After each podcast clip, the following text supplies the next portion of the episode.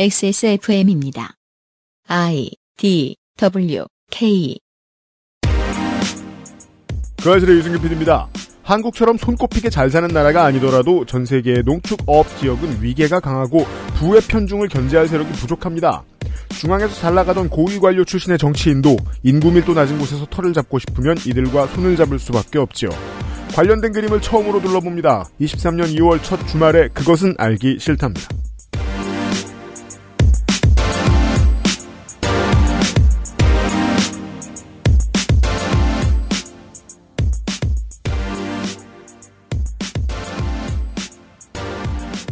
유상의 청취자 여러분 안녕하세요. 2월 첫 번째 주말입니다. 23년이에요. 윤세민 에이터와 제가 앉아 있습니다. 네, 안녕하십니까. 윤세민입니다. 정원정 농축사님도 와 있어요. 네, 자주 뵙는 느낌이네요. 안녕하세요. 오랜만에 마이크가 왜 안 들어옵니까? 마이크 안 들어요? 어, 그러게 아, 안 들어오네. 잠시만요. 아, 그거네요. 이거야? 아, 죄송합니다. 일로 가겠습니다. 아, 아, 아, 확실히 잘 그래. 내 목소리. 아, 내가 하도 목소리 커가지고 아, 마이크를 안 써서 잘 들려. 안 잘라야겠다. 아이고. 네. 다시 인사할까요? 네. 잘못된 마이크로 크게 인사를 했던 농축사님이었고요. 다시 인사합시다. 네, 안녕하세요. 자주 뵙네요. 농축사님 정정입니다.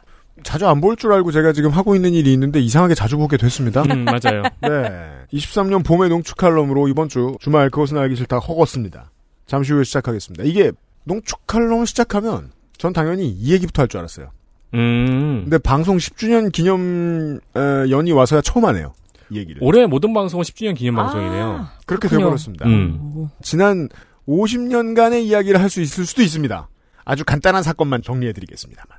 그것은 알기 싫다는 마구 긁고 노는 케미하우스 애견 매트, 면역 과민 반응 개선에 도움을 줄 수도 있는 큐비엔 면역 밸런스 N, 아름다운 재단 18 어른 캠페인 리뷰를 확인하면 꾸루꾸루 온유 마카롱에서 도와주고 있습니다. 앞면, 뒷면, 측면까지 완벽 방수. 양면 사용으로 다양하게 꾸며보세요. 케미하우스 애견 매트. 이래서 검은머리 짐승 거두는 게 아니야. 드라마를 보다가 가슴이 쿵 내려앉았다.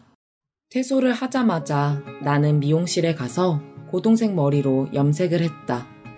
나는 언제까지 보육원 출신이라는 꼬리표를 가지고 가야 할까? 동화책 속에서, TV 드라마 속에서 이런 편견과 차별을 막을 수 있다면 나는 계속해서 이야기하고 싶다. 우리는 오늘도 당신과 함께 소소한 일상을 나누는 꿈과 미래를 위해 열심히 살아가는 보통의 청춘이라는 걸 아름다운 재단 18 어른 캠페인 첨가물을 더해 맛을 만들어내면 유통기한이 늘어나요. 재료를 아끼고 레시피를 바꾸면 이익이 늘어나요. 그런데 말이죠. 꾸르꾸르는 다르고 싶어요. 좋은 재료와 정성의 맛을 믿거든요. 진짜 디저트의 맛. 달콤한 순간은 꾸르꾸르. 마카롱. 저희 패널분 중에 네. 예, 연애 중인 분이 몇 분 계세요. 그분 중에 한 분에게 음. 제가 이제 그런 말을 했어요. 뭐요? 아, 다음 달이면은 발렌타인데이네요. 음. 그러니까 그분이 저한테 이렇게 말씀하시더라고요. 뭐라고요? 그게 나랑 뭔 상관인데. 쓰레기 같은. 그분 제외하고 네. 글 쓰는 사람하고 연애하시면 안 돼요, 청취자. 그게 직업인 사람, 안 돼, 안 돼, 안 돼. 그분 제외하고 다른 분들에게 이제부터 로맨틱한 시즌입니다. 네, 밸런타인데이 시즌이 돌아왔습니다. 그렇습니다. 2월 발렌타인데이부터 연인에게 줄 달콤한 선물 꾸루꾸루가 가장 달콤합니다. 그렇습니다. 미리 준비할 수 있어서 변수에 대처할 필요가 없습니다.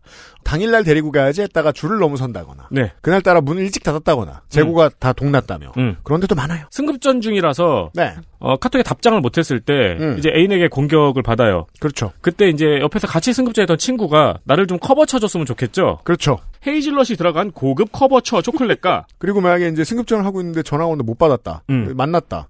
그랬을 때는 입을 틀어막아야 됩니다. 맞습니다. 네. 생크림으로 만든 수제 팝의 초콜릿이 준비되어 있습니다. 팝의 초콜릿으로 입을 틀어막으면 됩니다. 작년 발렌타인에만 한정으로 선보인 제품인데요. 먹자마자 입에서 사라지는 마법을 경험합니다. 저도 경험했습니다. 네. 테스트하면서. 그래서 어떤 사람은 사기 아니냐, 어디가 있냐, 내 초콜릿. 없다 이거. 네, 그러면서 따, 따지기도 하죠. 배송은 됐다. 네, 근데 없다. 이- 입에서 없어졌다. 음. 이번에도 로맨틱한 요 시즌에만 선보입니다. 발렌타인 시즌 한정입니다. 게다가 기존 마카롱보다 훨 크고 뚱뚱한 하트 모양 마카롱과 함께 패키지로 판매합니다. 두꺼운 마카롱과 함께 판매를 하고 있습니다. 발렌타인데이의 액세스몰은 별다른 걸 하지 않습니다. 그렇습니다. 꾸루꾸루만 빼고요. 또 하는 게 있으면 어떡하죠? 그 마카롱을 토망고에 볶아 드세요. 아, 그렇구나. 더 달아요. 네. 헤어지면 이제 바보상이고 막 먹으면서 술 그렇습니다. 먹으면서 으악 막 이러면서 오늘 까일 수 있습니다. 저 그 세트 샀잖아요. 어, 바보상이에요? 예, 너무 좋더라고요. 아, 집에서 이제 술 드실 때. 어, 저는 제일 큰 세트로 샀어요. 타노스 A. 예.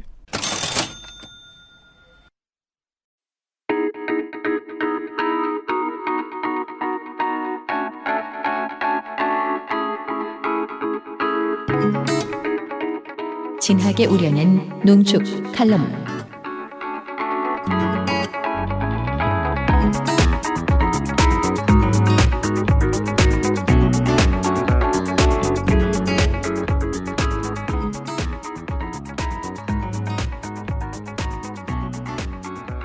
이 23년 봄의 농축 칼럼 시간입니다. 우리가 이제 드디어 이 얘기를 합니다.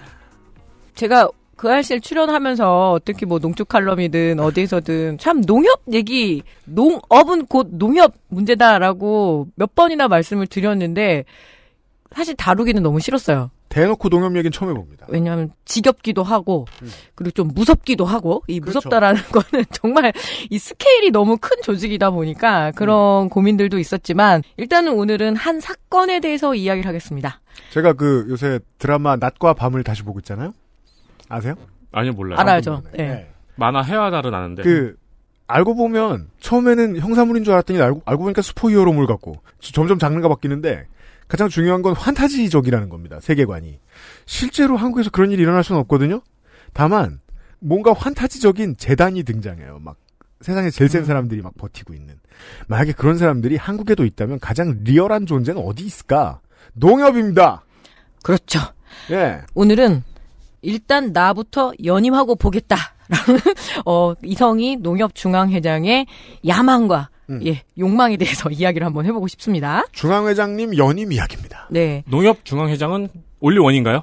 예, 네 올리원이고요. 전국 다- 한 명. 네, 그리고. 콘클라베로 뽑나요? 그, 그 모두가 찬성할 어우, 때까지. 선거로 뽑습니다. 예. 그리고 막 종신제. 네, 그리고 단임제이기 때문에 한 번밖에 못 하는데 음. 특이하게도 연임을 하게 되면 내 후임만큼부터는 좀 연임을 시켜달라 하는데 특이하게 나부터 하겠다 지금 이러면서 하는데 이게 또 될 듯 말 듯 해요. 말도 안 될 것 같지만. 규약을 바꿔서 내부 규정을 바꿔서 어떤 대표자가 연임할 수 있게 하겠다. 혹은 더 큰 권력을 주겠다라고 해서 이제 평회원들과 이 지도부 간의 다툼이 벌어지는 얘기는 대한민국에선 보통 다 기독교 얘기예요. 네. 농협중앙회에서 이런 일이 생겼습니다. 아니, 연임은 보통 이 다음부터 연임이 그렇죠. 상식이잖아요. 박정희 빼고. 그거 네. 하려다가 전두환이 크게 망한 거 아닙니까? 어, 그렇죠. 나부터 할 거야! 그러다가. 네. 예. 유신. 그렇죠. 네. 아, 그쯤 돼야지 연임이 되는 거지. 네. 그래서 일단 이 기묘한 내부 싸움의 풍경을 일단 국회 속기록으로 보시죠. 그래서 네. 제가 역할을 분담하겠습니다. 아, 자, 좋습니다. 어, 여파 씨 모드입니다. 자, 소위원장 김승남 위원장은 우리 UPD께서 맡아 주시고, 네, 김승남 의원은 전남 고흥보성 장흥강지인이고요. 네. 아, 86세대죠, 86세대. 네네. 그. 민주화 운동하던 저 전남대 총학생회장 출신이고 어, 그리고 우리가 국감, 그 농해수위 기록실에서, 농해수위 국감 기록실에서 그래도 잘한다라고 이렇게 늘 좀 칭찬을 했던. 그렇죠. 국민의당 리턴파 중에 유일하게 제가 칭찬해 본 사람이 국- 그 김승남 의원입니다. 아무튼 김승남 소위원장을 제가 할 거고요. 자, 윤준병 의원은 우리 윤세민 에디터께서 맡아주세요. 이 사람은 전북 정읍고창이고 어, 네. 고위관료 출신이죠. 서울시 뭐 정무부시장 같은 거 했었던. 그렇죠. 네. 특별시장 권한대행도 했었고 게다가 파평윤 씨입니다. 네, 그래서. 제가, 아, 아, 그, 그것 때문에. 뭐 그것 때문에? 네, 네, 파평윤 씨와 해남윤 씨 딱 두 개인데 그 중에 이제 파평윤 씨, 나서길 싫어하는 파평윤 씨는 우리 에디터님께서 그리고 음. 저는 나주시 화순군 국회의원 신정훈 의원을 맡도록 하겠습니다. 자, 한번 네. 해볼까요? 네. 세 사람 다 민주당 이고요. 당연하죠. 그리고 신정훈 의원은 그냥 의원도 아니고 이제는 전남 도당위원장입니다. 차기 전남 도지사 후보군에도 들어가는 인물입니다. 역시 86 유닛이에요. 아무튼 그걸 농축산인이 할 거고요. 예, 셋이 친합니다 또. 네, 세 사람이 떠드는 국회 속기록을 보시겠습니다. 소위원장 김승남.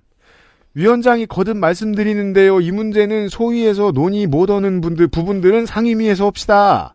윤준병 의원. 의사진행 발언 있습니다. 소위원장 김승남.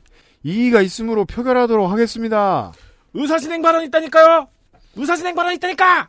같은 당 의원이 소리 지르고 있습니다. 소위원장 김승남. 말씀드린 네 건의 법률안을 본회의에 회부하지 않고 농업협동조합법 일부 개정 법률안을 신정은 의원, 아니 위원장님 그러시면 안 돼요. 윤준병 의원, 위원장! 김승남 소위원장. 의결 그냥 갑니다. 의결하는 것에 대해서 찬성하시는 위원님 거수해 주시기 바랍니다. 거수 표결. 신정훈 의원, 위원장 그러시면 안 돼요. 김승남 소위원장 내려주시고요.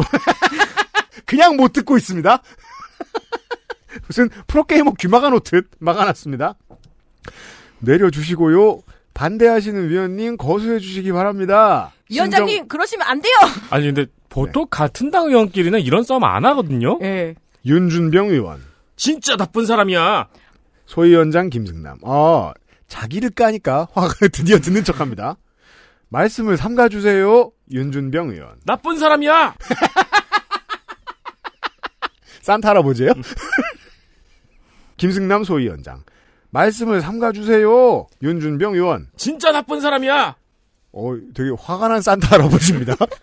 선물 안조를 몇 번 하고 있습니다. Real real bad boy. 김승남 소위원장. 윤준병 의원님. 윤준병 의원. 나쁜 사람이라고. 김승남 소위원장.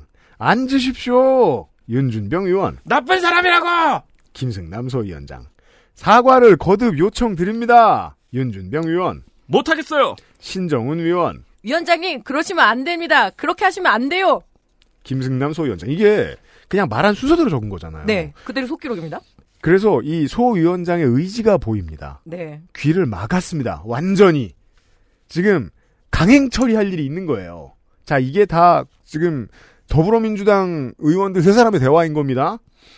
소 위원장 김승남. 표결 결과를 말씀드리겠습니다.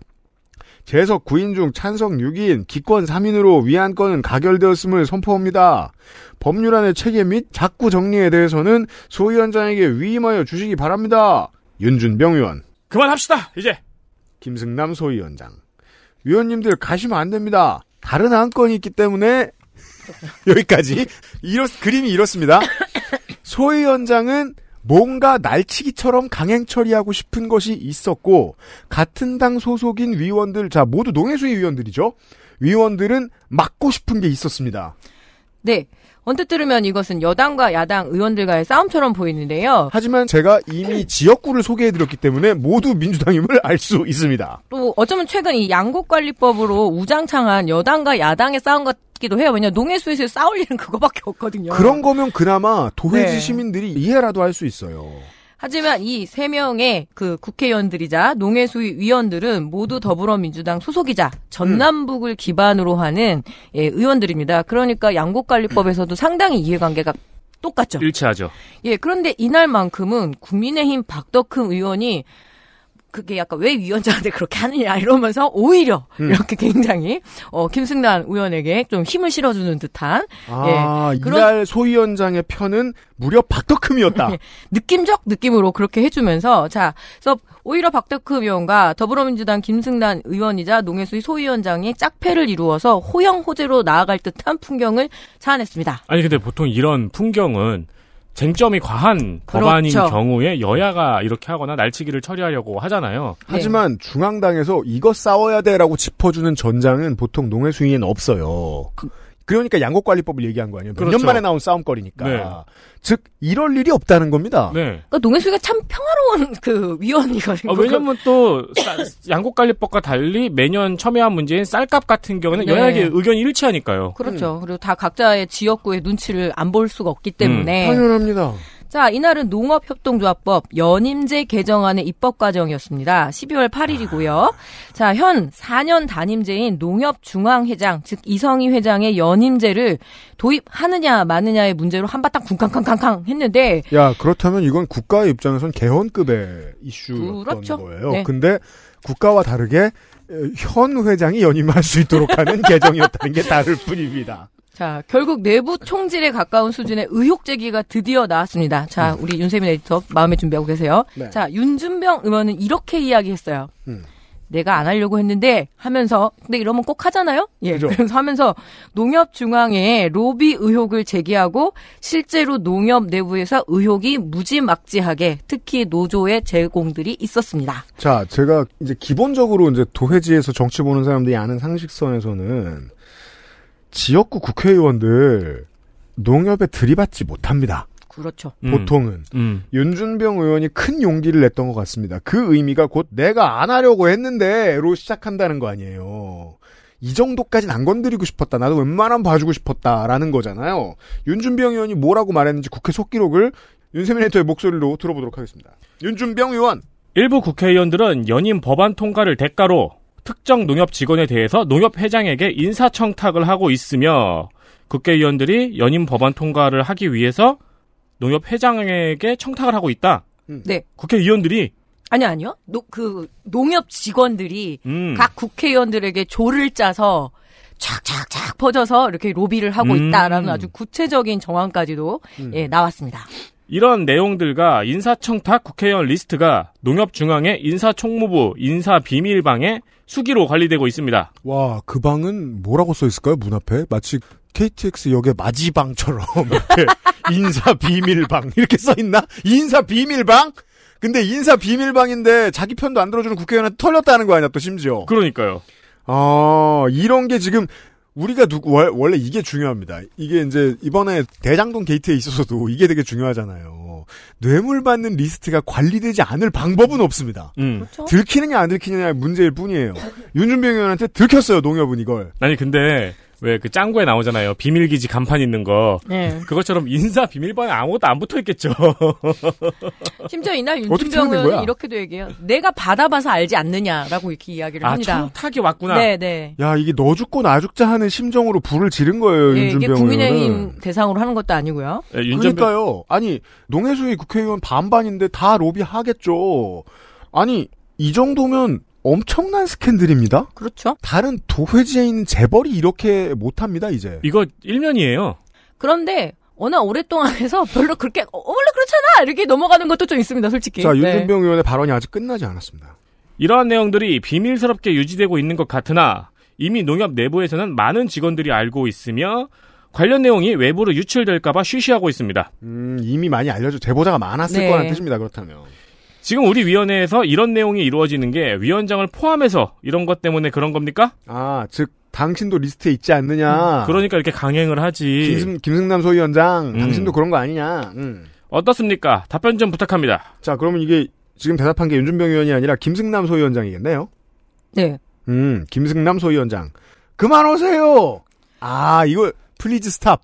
자, 신정훈 의원은 이렇게 신정훈 이야기했죠. 의원. 음. 이런 경우가 어디 있어요, 위원장님? 하면서 그날 거의 김승남 제가 다 이 속기록을 다 갖고 오지는 않았는데 음. 상당하게 이제 윤준병 의원과 신정훈 의원이 손을 맞잡고 이제 김승남 위원장을 압박을 하는 그런 풍경이었습니다. 네. 전남북 도당 소속의 국회의원들은 평생 볼 사람들이에요. 형님 아우 할 거예요. 또 워낙 그 배경도 비슷하잖아요. 네. 그리고 이 도회지의 국회의원들의 개파하고 따로 따로 움직인단 말입니다. 전남북 광주의 국회의원들은 음. 여기 내부에서 세력을 키워서 사람을 또 따로 끌어올리고자 하는 게 21세기의 분위기예요. 지난번 대선에는 그걸 대표하는 인물이 이낙연이었죠. 네. 그래서 결국 언젠가는 손을 맞잡아야 하는 사이거든요. 이런 사람들이 이렇게까지 싸웠습니다. 국회에서. 그러니까 우리나라가 로비스트가 이렇게 합법적이지가 않다 보니까 근데 이제 농협의 입법 로비는 뭐 예전부터 아주 유명했습니다. 뭐 국회 전문위원들, 농식품부, 국회의원들 대상으로 해서 정말 그 현금을 주는 그런 로비 방식이 현금? 예. 현금을 줍니다. 그래서 삼성은 저리 가라 이런 이야기들은 뭐 늘 많았죠. 제가 이건 장담할 수 있어요. 아니 재벌들도 국회의원 관리 당연히 합니다. 잘 해요. 네. 현금은 못 줘요. 제가 알기로 네. 이제. 그런데 이렇게 국회의원들이 이렇게 어떤 소위에서 얘기를 하면 이거 다 속기록으로 남잖아요. 음. 그럼 윤준병 의원도 바보가 아닌 다음에는 음. 뭔가 확실한 증거가 있기 때문에 이렇게 발언을 했다고 생각을 하거든요. 그렇겠죠. 확실한 예. 증거와 면책 특권을 최대한 활용한 발언이었겠죠. 예, 음. 그러면은 이 이야기들은 사실 대서특필이 돼야 되는데 어 그렇게 열동률이 높지 않은 작은 맞아요. 농업 언론에서만. 예, 다뤄지고 가십처럼 사라지고 말았습니다. 어, 그러면은 우리가 어, 선거 기간이나 국정감사 기간에 줄기차게 봤던 그 농업 언론에서는 네. 뭐 그냥 안 잠깐 나왔어요? 예, 잠깐 이야기하고 지나간 거죠. 그러니까 이렇게 국회의원이 발언을 했으니까 진위를 파악을 해라라고 어 여론전을 한 거잖아요. 그런데 뭐? 막 이러면서 그냥, 그 그냥 예를 들어 끝났어요. 혹시 그 신문들 농협에 집어넣어야 되니까. 네. 예를 들어 우리가 한기총이 뭐 얼마나 대단한 잘못을 했는지를 알기 위해서 크리스찬 투데이를 볼 수는 없어요. 하이닉스나 삼성전자가 무슨 오폐수를 잘못 버리고 있다는 게 전자신문에 나올 거라고 생각할 수는 없단 말입니다. 근데 그 두 가지는 앞에 선례들은 도회지 언론이 다루잖아요. 그쵸. 왜냐하면 도회지 독자들이 화내니까. 네. 그런 차이가 제일 크죠 일단. 아니, 그리고 국회의원이 보통 이런 폭로성 발언을 네. 하잖아요. 음. 그래서 저도 국감도 많이 보고 한 입장에서 이 폭로성 발언에 대한 반응이 그만하세요인 경우는 거의 없어요. 네. 그냥 뭐 이 정도로 끝내버렸다라고 보- 보시면 됩니다. 보통은 이런 반응이 나오면 보통은 반대쪽에서는 책임질 수 있으시겠습니까 같은 대응이 그렇죠. 나오지 그만하세요라는 대- 반응은 거의 안 나와요. 사실 부패의 수준에 비하면 대화는 평화로운 겁니다. 네. 이쯤 되면 자 요파시 코너였고요. XSFM입니다.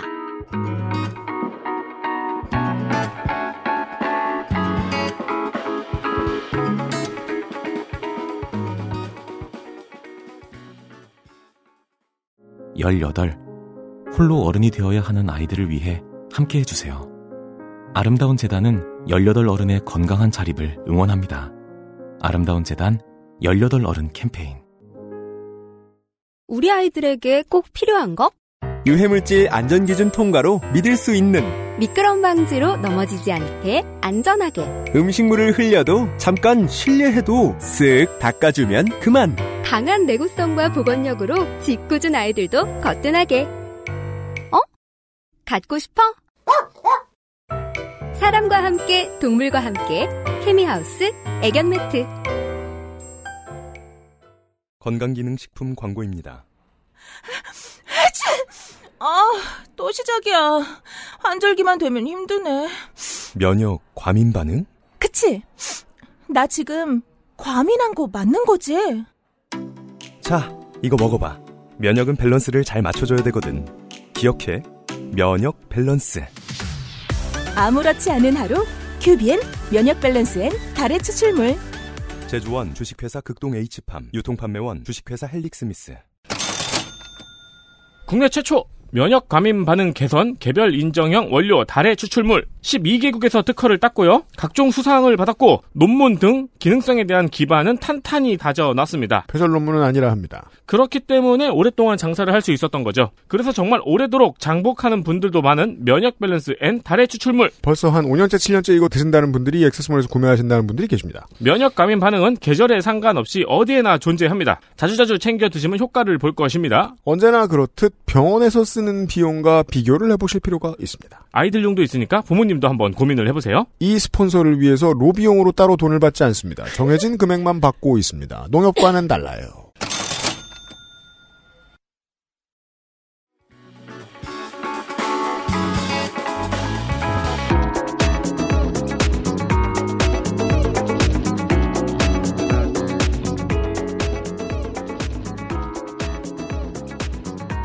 (23년) 첫 농축칼럼 시간입니다 대단한 스캔들 대단한 부패 사건이지만 아, 뭐 어쩌라고! 하고 한국 사회가 수십 년째 지나가고 있는 이야기입니다.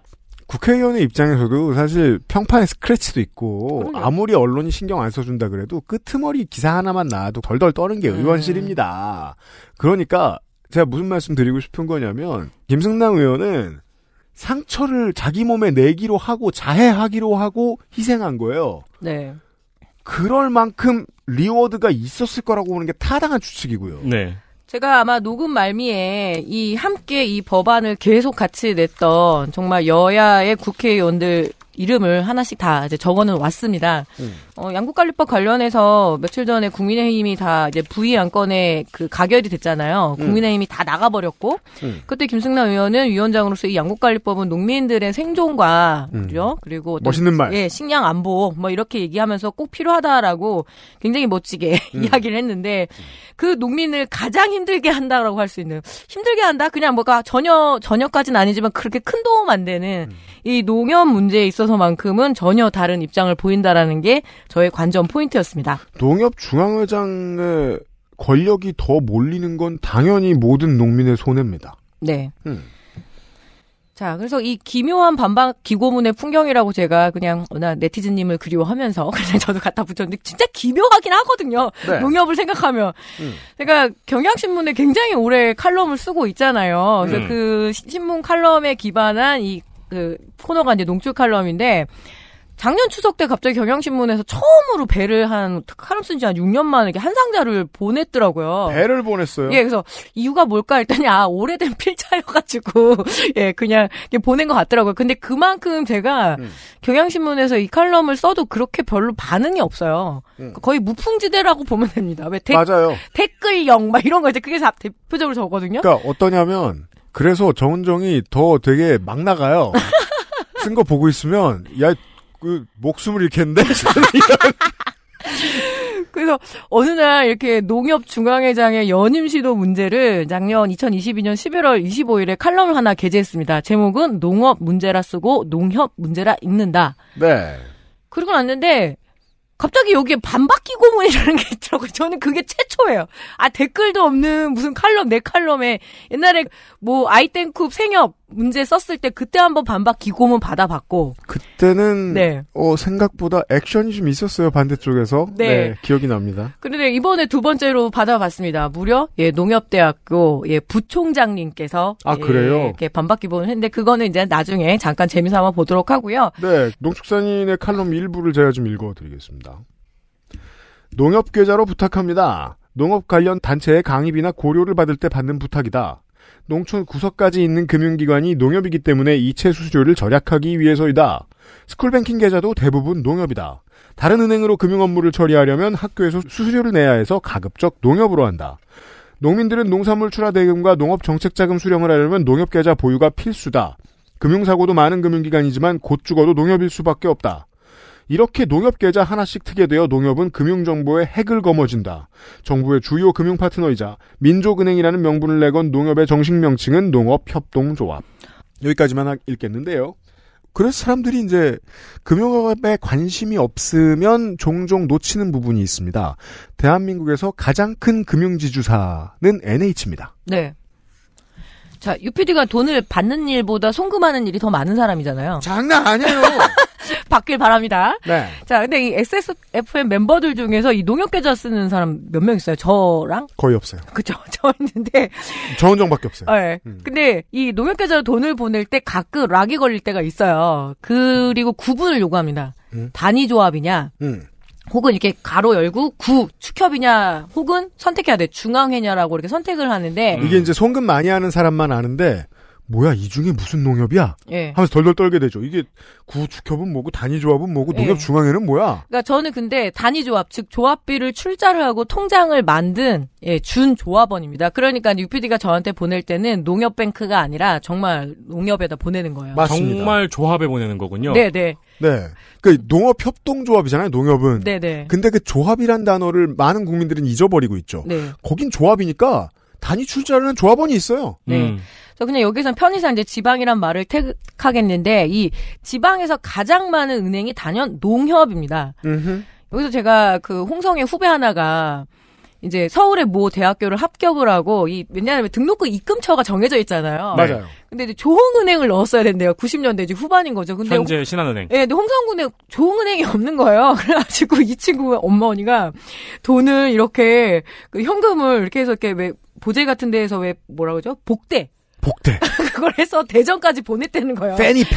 가서 내고 와라. 아, 큰일 날 뻔했네요. 예. 그럴 정도로 뭐냐면 농협밖에 없는 데가 되게 많아요. 맞아요, 맞아요, 예. 맞아요. 그래서 진짜 뭐 은행도 별로 없고 그래서 농협은 당연히 지방에서 유일한 금융기관의 역할들도 좀 하고요. 음.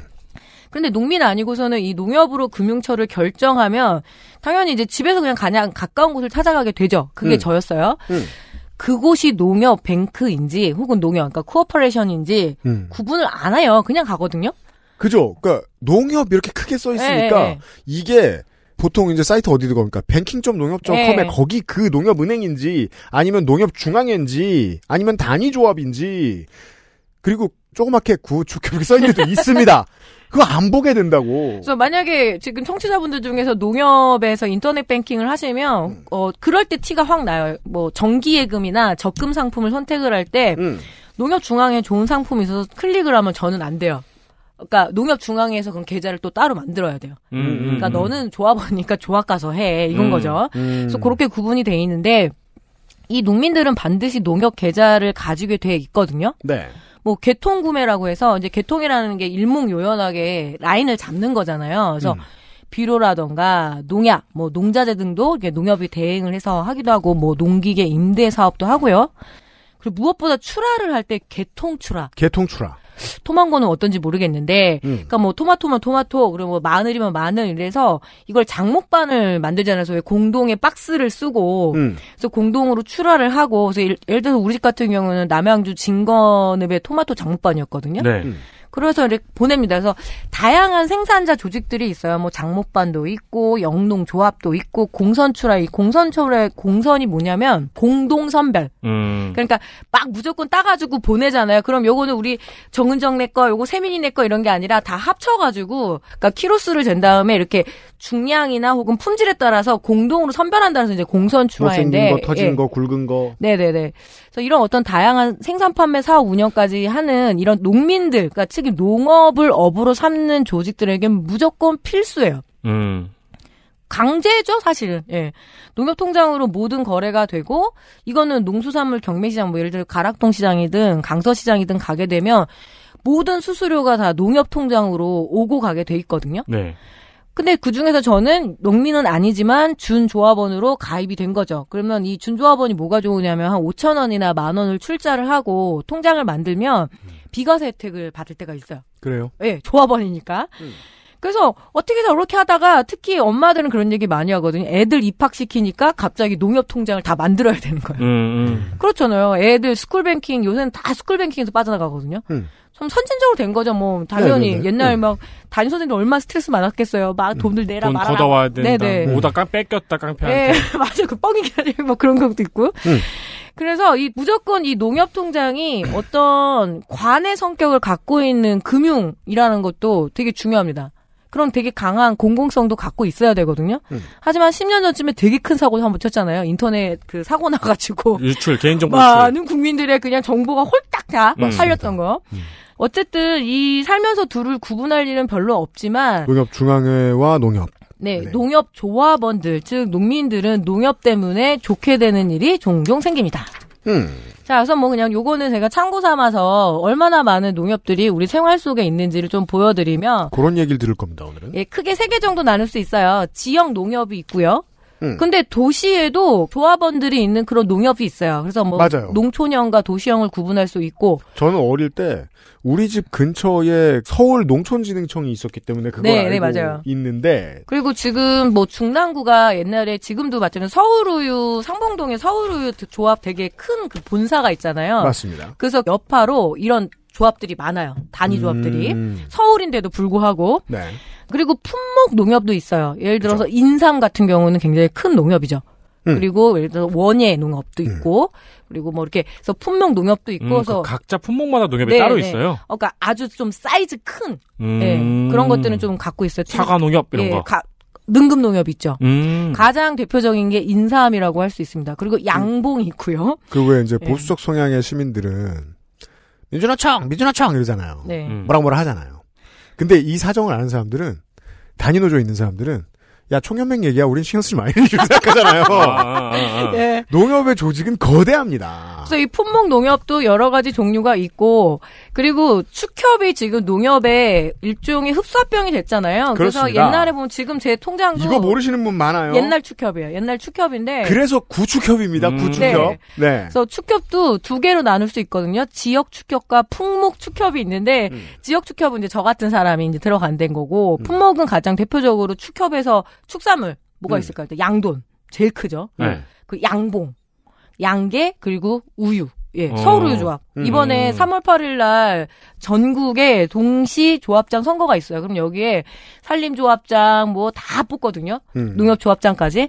그때도 이 서울 우유 조합은 또 따로 같이 합니다. 그래서 낙농, 양돈, 양봉, 양계 등 이런 품목 조합까지 있으니까 이 제가 이 설명을 드리는 거는 아주 거대한 금융 그룹이면서 오죽하면 우리나라가 그 ICA라고 세계 협동조합 총연맹이 있거든요. 네. 거기서 우리나라가 전 세계에서 협동조합원들이 제일 많은 나라예요. 농협 때문에. 예. 아니 인구가 5천만밖에 안 되는데 그런데 왜요? 그냥 이렇게 직간접적으로 자기가 모르는 사이에 농협의 조합원이 되어 있는 거죠. 그래서 상당히 그 협동조합원으로는 전 세계 최고입니다. 뻥이 심하다. 네. 아니 당연히 인도나 중국 어디 있어야 될 거 아닙니까? 인도네시아나. 예, 근데 일단 진짜 농사를 짓는 농민들이 조합원이잖아요. 그래서 전체 농민 한 245만 명 중에서 농협에 가입된 농민 조합원만 211만 명. 예. 음. 엄청나죠? 강제력이 대단하다는 뜻이 되기도 근데, 하고. 예, 맞아요. 제가 알기로 전국 단위의 이제 그 어떠한 조직이든 선거 중에 공직 선거를 제외하면 제일 큰게 양대 노총 지도부 음. 선거고 네. 두 번째로 큰 게 이겁니다. 제가 네. 알기로는. 그리고 저 같은 준 조합원, 뭐 5천 원이나 만 원 내고 출자한 이 조합원이 무려 1,860만 명. 그렇게 많아요? 그러니까, 그러니까 은행 가는 동네 가장 가까운 농협을 갔더니 여기는 단위 농협이래요. 그러더니 아이고 고객님 비과세 혜택도 있고 그리고 뭘 줘요. 되게 막 우산 같은 것도 주고 이러거든. 우산 받으러. 막 세제도 주고 그래서 세제 혜택이 아니고 real 세제. 그건 혜택 세제. 그래서 가입하게 되니까 그래서 이렇게 우리나라에 조합원들이 많은 거죠. 아니, 어마어마합니다. 독립해도 되는 건 강남 서초가 아니라 농협인데요. 우리나라에서 독립해도 되는 건 이거 군사력만 갖추면 되겠는데요. 예, 그렇게 해서 우리가, 예, 우리나라가 이 2016년에 조사해 보니까 세계 협동조합 모니터를 한번 해봤대요. 하여튼 우리나라 가 1위다! 이렇게 됩니다. 그러면 요 다음에 또 칼럼을 잠깐 읽어주시죠.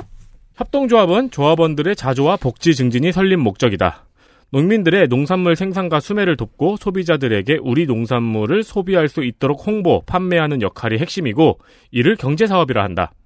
하지만 농협이 비판받아온 것은 돈놀이, 즉, 돈 대출하고 이자 받고 금융상품 판매하는 신용사업에 몰두해서다. 오죽하면 농민은 농업 문제는 곧 농협 문제라고 말한다. 농협만 제정신을 차리면 이렇게까지 한국 농업이 구석으로 몰리지 않았을 것이라고 입을 모은다. 올해처럼 쌀값이 폭락하면 정부에 적극적으로 쌀값 보장하라고 농민조합원의 민의를 전하는 역할이 본령이건만 정부가 틀어준 계좌 유지하고 점점 더 늘어나는 횡령과 금융사고 수습조차 못해 정부한테 찍소리 못하는 신사라며 핏대를 올린다. 네, 예. 어, 정은정의 경향신문 칼럼 중 일부입니다. 지금 참 농협의 모범 사례가 많지가 않아요. 그래도 잘 하고 있다는 데가 저 안성에 고삼 농협이라는 데가 있었거든요. 고, 그러니까 안성. 고3만 가입할 수 있는 건 예. 고3면. 근데 워낙 이제 경제 사업도 되게 잘 하고 그래서 근데 여기에 이번에 50억 횡령 사건이 났어요. 아, 그래요? 직원 개인 하나가. 음, 그럼 50억 동안 떼먹을 동안 감사가 잘 안 됐다라는 거잖아요. 그렇죠. 그래서 제가 와 저런데도 저러니 나 나 다른 데는 어떨까 뭐 이런 생각도 한번 해봤습니다. 그 조그만한 면 단위에서 50억을 네. 빼먹을 동안. 어, 근데 기사 한 줄이 없네요. 예, 그거는 정말 막 찾아요. 고3 농협 막 음. 횡령 비리 막 이렇게 나오면 나옵니다. 아, 그렇게 치면 나오네. 네. 아이고. 자, 협동조합과 주식회사의 가장 큰 차이를 보통 이렇게 배웁니다. 1인 1표면 협동조합. 음. 자, 보유 주식만큼 1원 1포면 주식회사라고 얘기하잖아요? 그죠? 그래서 우리가 이 기업들에다가 뻥소리를 못하는 게 우리는 소액주주, 개미이기 때문이다. 그래서. 개, 미 취급을 당하는, 개무시 당하는 거고. 음. 자, 협동조합은 원래 이용자들이 어떤 이렇게 소유도 하고 운영을 하는 것이 기본 그건데, 음. 한번 구조를 들여다 보면 농업 협동조합 편의상 회원조합의 조합원이 대부분이 농민이고 저처럼 농사짓지 않는 사람도 준 조합원으로 가입하기 때문에 굉장히 커다란 조직이 됐다라고 말씀을 드렸죠. 그럼 대체 농협 중앙에는 무엇일까요? 아마 대도시권에서 농협 통장을 갖고 계신 청취자분들은 주로 농협 중앙에 아마 계좌를 틀었을 거예요. 네. 예, 1961년에 농협이 설립가 됩니다. 62년 됐네요, 이제 네. 창립. 국가주도의 협동조합 설립은 처음에는 자조. 자, 박정희에게 자조란 무엇일까요? 음, 알아서 해라 이런 거죠. 그렇죠. 뭐 돈 대줄 건 없다 막 이러면서 알아서 해라 뭐 이런 것도 음. 있었고 더 거슬러 올라가게 되면 이 농업은행이라는 게 있었어요. 이거를 농업은행. 예, 이거를 이제 농협하고 해서 이제 신용사업하는 농업은행, 그러니까 돈 주고 받고 하는 농업은행과 뭐 교육사업이나 뭐 농업기술 전수하는 이런 농협이 있었는데 이거를 합쳐버립니다. 그래서 아. 지금의 어떤 거대한 조직들이 탄생을 하고 이거는 이승만 때부터 이렇게 했던 거예요. 아, 그 마을 모임이 두 개가 있었군요. 하나는 네네네. 마을 주민들이 돈을 약간 개 같은 느낌. 네네. 네, 돈을 모아서 대출해주고 이러는. 네네네. 또 하나는 주민들이 모여서 뭐 기술도 전수하고 네네네. 같이 일도 돕고 하는 거를 합쳐버렸군요. 예. 그래서 뭐 거슬러 올라가게 되면은 일제 시대까지도 올라가야 되는데 그건 너무 복잡하고 오랫동안 군부 독재, 뭐 군사정권, 그러니까 박정희랑 전두환 체제 때 이 농협 각 정말 정말 pit줄 같은 조직들이잖아요. 음. 정말 마을 단위까지도 그렇죠. 정말 비료 한 봉지까지도 같이 다 하는데 임명제였거든요. 얘 뿅? 갖다 놓는데 얘얘 조합장 그리고 그렇죠. 낙하산, 낙하산. 그렇죠. 무려 87년 우리나라 민주 그걸 뭐라 그러죠? 개헌 헌법? 네, 그 음. 헌법 들어왔을 때 이제 조합장 직선제 쟁취가 농민운동의 일환이기도 했죠. 아, 이것도 87 체제의 성과 아, 중 그렇죠. 하나군요. 예, 예. 그래서 88년부터 조합장을 직접 뽑다는데 중간에 또 이명박 같은 사람이 간선제로 바꾸고 되게 부침이 심했어요. 이명박은 또 그걸 간선제로 굳이 아, 바꿨었어요. 왜냐면 자기 친구 하나 갖다 박았거든요. 아. 그게 아주 큰 비리 사건 중에 하나였습니다. 디어, 디어 my friend. 네네. 아, 원래 이명박의 모토는 마지막 한 방울까지입니다. 네, 꼼꼼하죠. 그런 얘기도 있었잖아요. 고 노무현 대통령이 와, 딴 거 몰라도 농협은 자기가 못했다 이러면서 그럴 어, 정도로 어. 상당히 지역에서는 뭐 11주 같은 조직인데 자, 이 구조를 보게 되면 현재까지 농민조합원이 있고요. 이 농민조합원이 가입한 회원조합이 있죠. 뭐 다양한 조합이 있을 겁니다. 양봉부터 해가지고 등등등.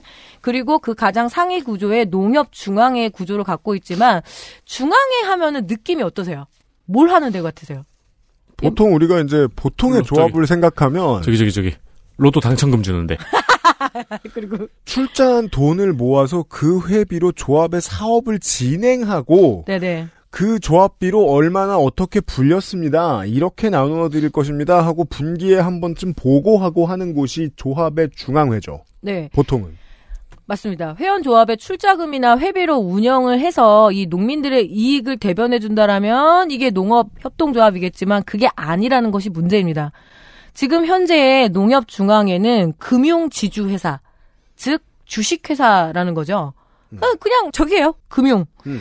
농협중앙회는 주식회사 NH의 유일한 대주주입니다. 네. 사업 구조를 보면 이것도 이제 정치권에서 그나마 찢어놓은 거예요. 음. 주식회사 NH 금융지주하고 주식회사 NH 경제지주를 경제지주. 나눕니다. 아까 신용사업과 경제사업을 제가 나눴죠. 음. 농민들은 계속 강화하라고 하는 게 당연히 경제사업인 거죠. 우리 거를 더 많이 팔아주고 음. 그리고 농민들의 어떤 이익을 대변해줘 이런 건데 지금 현재 농협중앙회는 이 두 가지를 갖고 있는 유일한 대주주이고 심지어 이 농협 중앙회에 이 농협이라는 이름까지도 주식회사 NH에 헌납을 해요. 그래서 그게 무슨 의미입니까? 어 농협이라는 이름은 농협 중앙회 하고 그 단위 조합밖에 못 써요.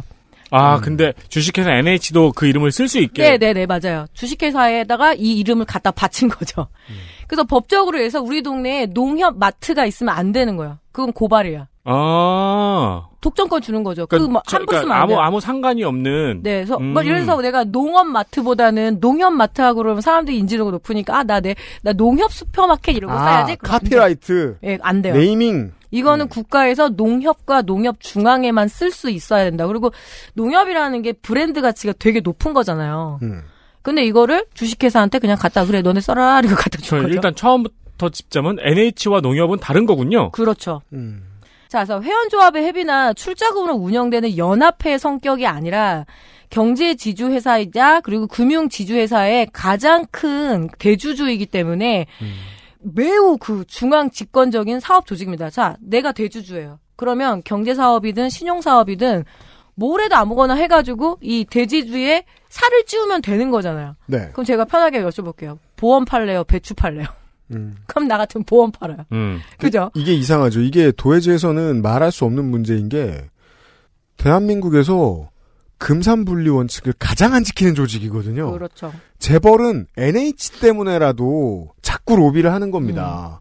음. 얘네들은 산업을 기반으로 금융이 돼서 금융도 갖고 있고 산업도 갖고 있지 않냐. 우리는 왜 못해?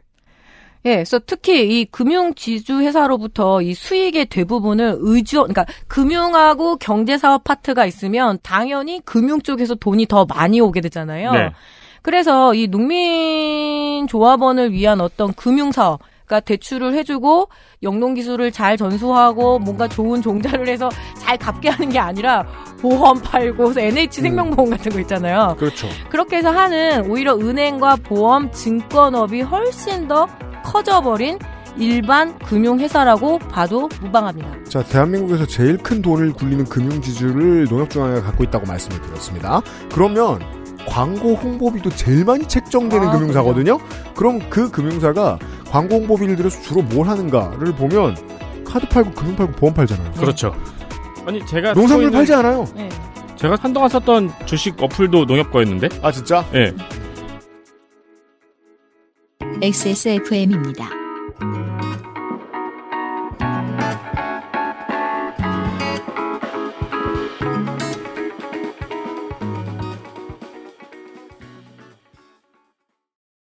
오, 그 알실 올라왔다. 설레는 순간은 꾸룩꾸룩 온유 마카롱.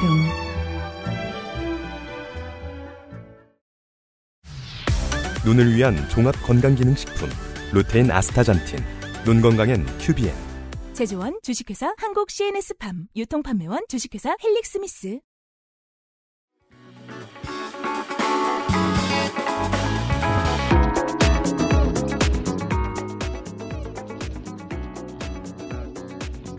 이처럼 농협 중앙에는 농민조합원의 눈치를 보기보다는 오히려 이런 그 금융 사업을 통한 자체 수입에 많이 의존을 하기 때문에 그래서 협동조합의 연합회 성격을 일종의 갖고 있으면서도 민주적 통제가 전혀 안 되는 거죠.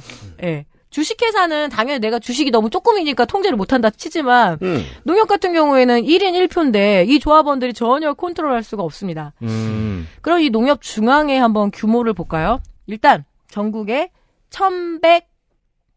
1118개의 농축협이 회원으로 가입돼 있어요. 왕형님이죠. 음. 자, 자산은 약 900조입니다. 네. 900조. 어. 좀 계산이 잘 안 돼요. 900조면 얼마지? 우리나라가 1년에 600조인가요? 아까 아까 네. 살짝 두- 보니까 우리나라 은행 중 그 랭크 두 번째래요. 네. 그, 아니 그 외환 위기 때 농협 쪽으로 많이 밀어줬어요 국가가 금융 지주사 예, 예. 중에서요. 48개의 자회사가 있습니다. 뭐 하나로마트라든가 뭐 주유소도 있고요. 온갖 자회사가 농- 있고요. 농협 주유소도 있어요? 어, 지역에 가면 농협 주유소 되게 중요하죠. 아, 가봤어요? 네. 어, 한 번도 못 봤어요. 그리고 약 15만 명의 직원이 있습니다. 음. 제가 잘 가는 하나로마트도 있고요. 엄청난 실이 엄청난 조직인데 여기서 가장 핵심으로 들어야 되는 게 뭐냐면 조합 상호 지원 자금이라는 게 있습니다. 조합 상호 지원 자금. 느낌에서 뭐냐면 서로 힘들 때 이게 돈이 오고 가서 지탱시키는 느낌이죠. 음. 이걸 뭐라 그러냐면 속칭 무이자 자금이라고 이야기를 해요. 음? 자금은 꺼주는데 무이자로 꺼주는 거죠. 농협중앙회가 어려운 예를 들어서 뭐 큰 수혜를 입었어요. 그럼 음. 거기에다가 무이자로 자금을 줘요. 아, 그래서 이걸로 그렇지. 빨리 버텨봐, 그리고 사업해봐 이렇게 그게 무려 14조 원 캐시카우죠. 그러니까 어느 어느 지역 단위 농협은 아주 조그만 지역의 네. 농협은 운영이 어려울 수 있거나 네. 아니면은 뭐 농민 그 지역 농민들이 갑자기 큰 수혜를 입어서 엄청나게 많은 돈을 대출을 네. 받아야 돼. 그러면 중앙에서 지원을 해주는 거군요. 네, 그래서 지금 만약에 인터넷으로 무이자 자금 뭐 이렇게 농협 치면은 바로 나오거든요. 그래서 포항에서 이번에 굉장히 큰 수혜가 났었잖아요. 음. 그런 그 지역의 농협에 막 천억까지도 막 100억 막 이런 식으로 그 권리를 갖고 있는 게 농협중앙회장입니다. 그런데 그 큰 돈을 움직일 수 있는 힘을 준 다음에 그걸 인정을 해준 다음에 국가에서 견제를 잘 안 하거나 네. 음. 보도가 잘 안 나가는 분위기다. 그러면 그건 나쁜 사람들이 먼저 쳐다봅니다. 그래서 실제로 이 무이자 자금으로 각 지역 단위 조합을 장악할 수도 있고 네. 이거 없으면 지금 망하기 직전에 지역의 단위 조합들이 너무 많거든요. 음. 그래서 이걸 계산해 보면 전국의 모든 조합에 한 조합당 3억 원씩을 지급해 줄 수 있는 그러니까 대출해 줄 수 있는 아 전국의 모든 조합에 네, 그 정도로 갈 수 있었고 그래서 가장 농협 비리 이렇게 치면 제일 많이 나온 게 뭐예요? 친인척 간 대출. 대출 되게 싸게 해주고. 그렇죠. 대출 심사 되게 느슨하게 해주고. 그게 바로 여기에서 이제 나온다라는 거죠. 결국에는 중앙회가 하라 그러면 할 수밖에 없는 그런 구조가 여러 가지 이- 상황 때문에 짜여지는 바람에 적어도 중앙에 그래 그래 니네는 돈 장사 해라. 그래도 단위 조합에서는 우리 지역에 감자가 많이 나오니까 우리 감자 열심히 팔 거야 이런 게 아니라 실제로 지금 이 NH 금융지주의 그 생명과 손해보험 그리고 NH 카드 사업의 60%를 각 지역 각 단위 조합들이 감당을 하고 있는 거죠. 우리 옛날에 대선에서 지금 정확히 네. 기억이 안 나는데 어떤 후보가 칼을 들고 찾아가서 많죠 음, 그런. 아유, 뭐 지금 아, 안 아니, 많았어요. 그러니까 그, 그, 저 문학적인 표현을 할 때 제가 그런 말 너무 많이 했어가지고. 아, real로 real. 리- 레알, 레알. 어, 레알 칼을 들고 농협 중앙회장한테 찾아가서 칼을 식탁 위에 올려놓고 아, 그래, 기억난다, 기억난다. 아, 맞아요. 그쵸. 그 자랑한 놈. 10억의 지원을 받았다고. 아, 네. 맞아요. 네 네. 그래서 지금 지역의 단위 조합의 조합장들의 능력이 이거예요. 그게- 중앙, 그게- 중앙에서 무이자장 얼마 끌고 왔느냐. 그게 이 케이스였구나. 네. 지금 아까 설명해, 농축산이 아까 설명해 주신 얘기가 무슨 소리냐면, 어, 농협에 많은 것을 걸어 놓고, 어, 농축산물을 생산하고 그걸로 돈을 벌어서 생활하는 수많은 시민들이 NH 손보와 NH 카드의 고객이 돼서 실제로 자기가 버는 거의 상당 부분을 NH 금융지주에 퍼주고 있다는 말씀을 하신 거예요. 네. 만약에 이거 어떻게 말하면 쉬운 말이냐면 공무원들을 통해서 공무원 연금 관리 공단에서 무슨 전용 카드나 전용 손보를 했는데 그 이유를 너무 많이 벌어. 음, 음. 그러면은 공무원들은 연금에서 나중에 받을 수 있는 부를 일부러 그쪽으로 빼주는 셈이 되는 거예요. 이건 음. 요율의 문제거든요. 군인들한테 PX에서 뭘 비싼 값으로 팔아 계속. 그렇죠, 그렇죠. 혹은 유료 건조기를 천 원에서 삼천 원을 올려 그런 느낌인 거예요. 근데 그걸 평생 사업이잖아 이건 평생 하는 일이고. 음. 그리고 오늘은 뭐 자세히는 안 다루지만 그 재해보험이라는 게 있거든요. 국가 우리 농민 국감 때몇 번 다뤘습니다. 네. 근데 그거를 독점적으로 운영하는 게 바로 NH생명이잖아요. 아. 네. 그 농민 상대로 장사 또 하네요. 그렇죠. 그래서 그 안전재해보험부터 해가지고 그래서 또 그렇게 하고 있다라는 건데 일종의 경제 전문가들이 들여다봐도 굉장히 개판인 구조고 사양 연구자인 제가 보는 막장인 구조거든요. 음, 음. 아, 일단 금산분리가 안 지켜진다니까요. 그렇죠. 그렇죠, 그렇죠. 그리고 근데 그거, 금산분리뿐만이 아니라 다른 견제도 거의 없어요. 그거잖아요. 농민들이 돈을 모아서 조합을 만들어 출자를 했어요. 그렇게 해서 거기서 농민들을 위한 여러 가지 사업도 하고, 대출도 하고, 이런 것도 해. 근데 농협이, 야, 이 돈이 이렇게 크니까 우리도 이걸로 따로 사업을 굴려서 돈이 불어나면 조합원도 좋잖아. 그 조합원이, 어, 잘 해봐. 했는데, 영원히 돈이 불어나고 있어요. 가만 보니까, 그냥 네 사업하고 있잖아. 게다가 올해 작년에 환율 문제부터 해서 해서 저도 정기예금 이제 하나 들었는데 그래서 농협으로 돈이 되게 많이 들어온 거예요. 그리고 환율이 있으면 왜 은행은 돈을 벌게 돼 있거든요. 고금리 시대입니다. 그래서 이번에 어, 특별 보너스 400%가 나갔다라는 소식이 접해 조합원들한테 나간 건 아닐 거 아니에요. 직원들한테요. 직원들한테 특별 보너스가 400%. 금융지주의 입장인 거죠. 이거. 예. 그러니까 조합원들한테 나가야지, 그러면. 그런 건 없죠. 그 조합원들 특히 농민 조합원들은 농협에 빚이 많죠. 음. 받을 게 아니라 갚아야 될 이자가 더 많은 거죠. 그래서 농민들이 니네만 그렇게 400% 받고 우리한테 이자를 깎아주는 것도 아니고 우리 되게 고통스럽다. 계속 이제 이 이야기를 하고 있는데 지금 농협은 관심이 없어 보입니다. 예를 들어 농협에 국가가 수많은 익셉션을 줄 수는 있어요. 규제 제한과 관련된 많은 이제 그냥 무사통과 카드를 내줄 수는 있어요. 농업을 보호하는 건 원나라나 마찬가지의 입장일 테니까.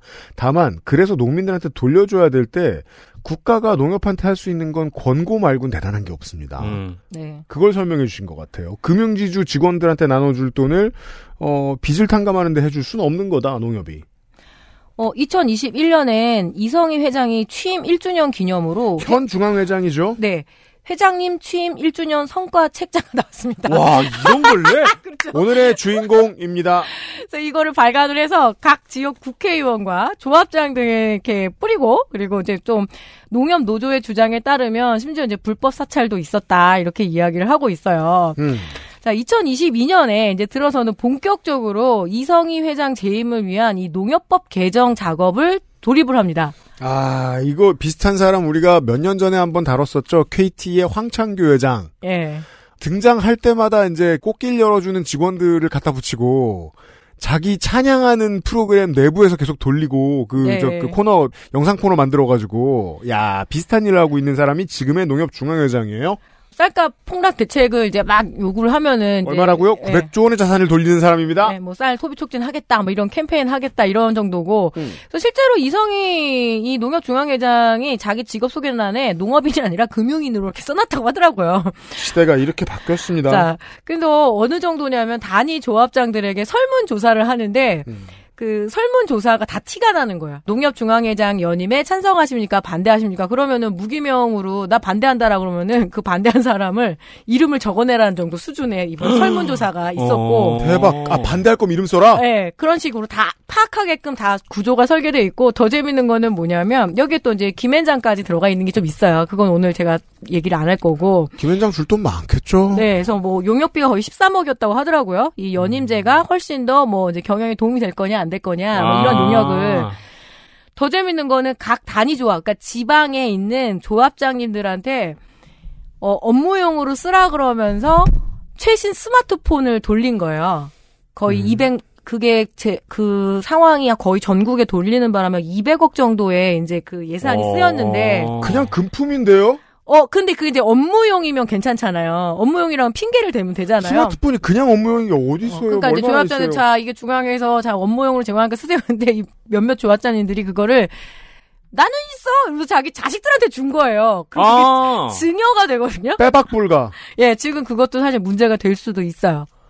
아니 문제죠. 만약에 네. 농협중앙회장이 아니라 공직에 출마한 사람이면 네. 피선거권 그냥 우습게 박탈입니다. 예. 그런데 그런 것을 이야. 여태까지 잘 넘어갈 정도의 어떤 엽기적인 이제 상황인데 금융인 제 이성희 회장의 제가 이제 앞으로 금융인으로 불러드리겠습니다. 음. 이성희 회장 연봉을 들여다보겠습니다. 왜, 그러니까 제가 이 방송 준비한다 한다 그랬더니 제가 이거 할까 저거 할까 했더니 UPD가 그래서 부자 이야기를 좀 들어보고 싶다 이렇게 해가지고 좋아요. 자 그래서 연봉을 들여다볼까요? 농협중앙회장 연봉은 무려 3억 9천만 원. 3억 9천. 현재 각 지역의 단위 조합장들의 연봉은 1억에서 1억 1천만 원 정도로 계산이 됩니다. 음. 그거보다 이제 훨씬 높은 거죠. 음. 자, 4년을 봉직을 해요. 음. 그러면 무려 15억 6천만 원을 받습니다. 4년 15억 6천짜리 계약인 겁니다. 네. 자, 여기 퇴임을 해요. 그러면 뭐예요? 아이고, 고생하셨습니다. 하면서 공로금을 줘요. 음. 전체 연봉의 20%를 줍니다. 그러니까 약 3억 1천만 원 정도가 음. 퇴임 공로금으로 나와요. 4년 전체 받은 돈 중에 20%. 네. 그럼 3억 해서 한 19억짜리 계약입니다. 4년 19억. 그리고 금융인 이성희 회장님은 금융인이자 언론인이기도 합니다. 이건 문제입니다. 네, 농민신문의 사주이기도 하죠. 이게 이게 발. 아니, 저는 누님하고 다르게 6 900조를 굴리는 농협중앙회, 그러니까 그 금융지주를 가지고 있는 농협중앙회장의 연봉이 4억인 거에 전혀 불만이 없어요. 그래, 저도 그 아무 문제 없으면 10억 줘도 상, 연봉 10억 줘도 상관없습니다. 다만 언론을 같이 갖고 있으면 안 돼요. 자, 그래서 농민신문 회장의 연봉도 포함이 돼야겠죠? 심지어 내려놓지도 않고 버젓이 같이 하고 있어요? 기관지니까요. 농민신문은 농협의 기관지니까. 야 미쳤다 이거. 그러면은 이 사람만 농민신문 회장인 거예요? 원래 원래 계속 농협 중앙회장을 하면 농민신문의 겸직 거예요? 예, 어. 그렇습니다. 와, 자. 내가 아는 농민신문의 개념하고 다르구나. 그렇죠, 아, 그러네. 농민신문은 이번에 봉급도 무지 많이 올랐다 아니 하더라고요. 그럼 그냥 차내보나 찍든가. 예. 그러네. 그 전원 그것도 하죠. 자, 4년간 대략 약 농민신문사에서 16억 6천만 원을 받을 수가 있어요. 음. 그래서 이 중앙회장의 연봉과 그리고 농민신문사 연봉을 합산하니까 대략 70억이. 아니 농민신문 연봉 왜 이렇게 높아요? 어우, 신문사 뭐 저 신문사 회장은 돈 많이 그 버니까요. 농민신문이 상 우리나라 5대 언론 중에 하나예요. 아니 근데 기관이잖아요. 발행 부수로 하면요. 네, 그리고 열동률이 1위입니다. 그러면은 농업에서는. 농협 중앙회장이 하고 싶은 게 아니고 이걸 하고 어, 싶어가지고. 둘다 포기 못 하는 거죠. 만약 연봉이 인상이 된다면 그 돈은 더욱 늘어나겠죠? 근데 70억을 봅니다. 최근 농민신문사 연봉 인상률이 36%가 올랐습니다. 음... 더 올라요. 막 올라요. 완전. 아, 네. 사실 저는 표면에 드러난 고연봉은 언제나 찬성하는 사람입니다. 그래서 나쁜 짓을 안 하면 그만이라고 생각하는데 일단 그냥 평범한 사람이 봤을 때는 이것만으로도 연임하고 싶은 자리일 수 있습니다. 뭐 그까짓 거 한번 쇠고랑 한번 차도 저한테도 마누라가 가라 그럴 것 같아요. 사실 갔다 와! 막 이러면서. 이걸 번 입장에서 우리나라 사법 체계의 분위기와 공기를 아는 사람의 입장에서는 이걸 벌었으면 무리해서 한 번 더 하고 내 사제에서 김현장 에이스들을 부를 수 있어요. 음. 음. 그래도 괜찮아요. 그리고 사실 이 정도가 모이면 우리가 정치와 관련돼서 다른 방송이 안 하는 얘기 그 사실 제일 많이 하는 거 뭡니까? 할배 할매 나이쯤 돼서 돈을 어느 정도 벌죠? 그러면 어느 정도 돈에서 만족하고 그 다음부터 힘을 찾거든요. 이 정도 돈 벌 수 있는 이 정도의 위치면 누가 변호사비 내줘요. 네. 변호사들이 싸게 해주기도 해요, 심지어.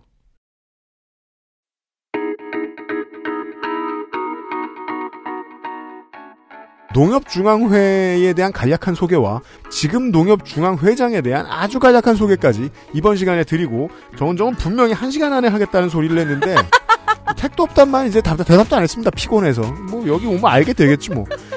다음 주 이 시간에 농협중앙회장 연임을 우리 국회의원이 제 몸에 상처를 내가며 왜 그렇게 해주려고 했는지 음. 조금 더 들여다보도록 하겠습니다. 다음 시간에 진짜네요.